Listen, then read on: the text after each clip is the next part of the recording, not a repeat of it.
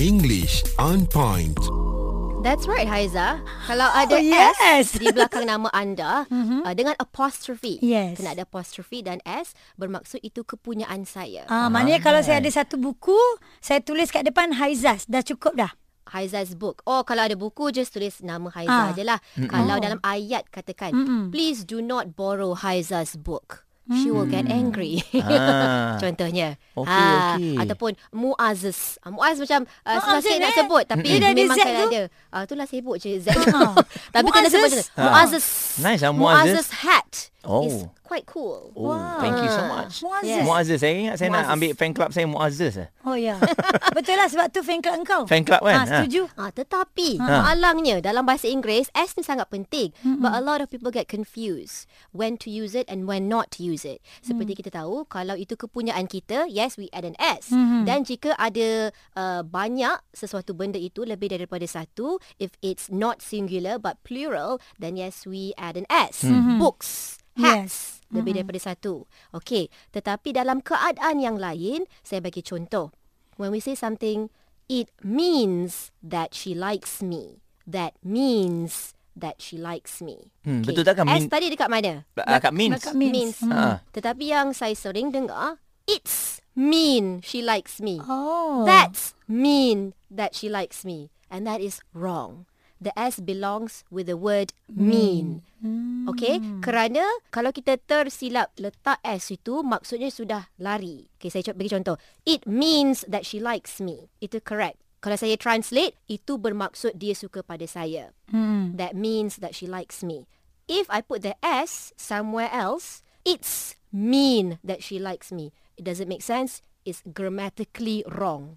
Memang tak ada apa-apa maksud lah tak ada kat situ. maksud. Mm-hmm. Kalau kita nak letak S di belakang IT, it's mean.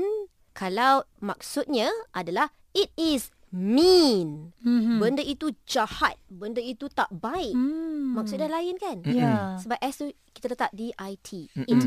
Yang bermaksud it is. Ya. It's Ah. adalah it is. Ya. Hmm. Bersamaan juga dengan that. Kalau that's mean, that's adalah that is. That is mean. Benda itu jahat, benda itu tak baik.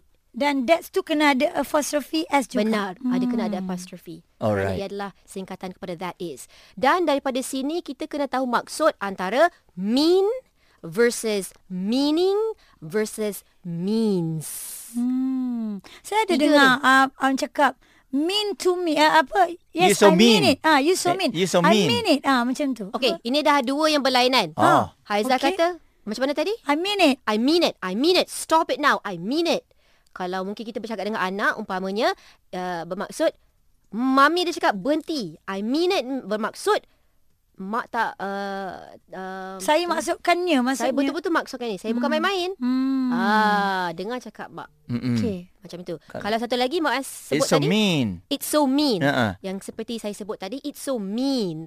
Benda you, it's so mean, it's so jahat, it's so tak baik. Hmm. Itu maksud dia. Sangat berbeza. Mm, Ya. Okay. Okey. Kalau mean versus meaning versus means.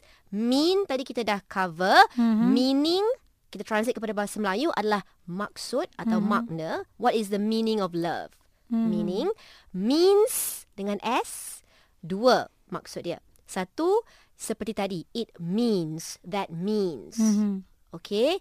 Maksudnya ia bermaksud ia bermakna mm-hmm. means kita kena letak s satu lagi maksud means dengan s adalah uh, it is a means of life it is a means of livelihood um, it is a means to an end maksudnya cara Hmm. ia merupakan satu cara untuk mendapatkan uh, duit atau income untuk menyara hidup kita. Itu It is a cara, itu means cara. To an end. Oh. Itu cara seseorang untuk mendapatkan uh, Pendapatan. Ah. Yes. Okey. Okay, mungkin a little bit complicated, Uh-uh. but kalau kita biasakan diri, we will understand Yeah. the differences. Oh, alright, alright. Nanti kita cari lagi perkataan yang ada belakang dia ada S banyak. Mean Ah. meaning means.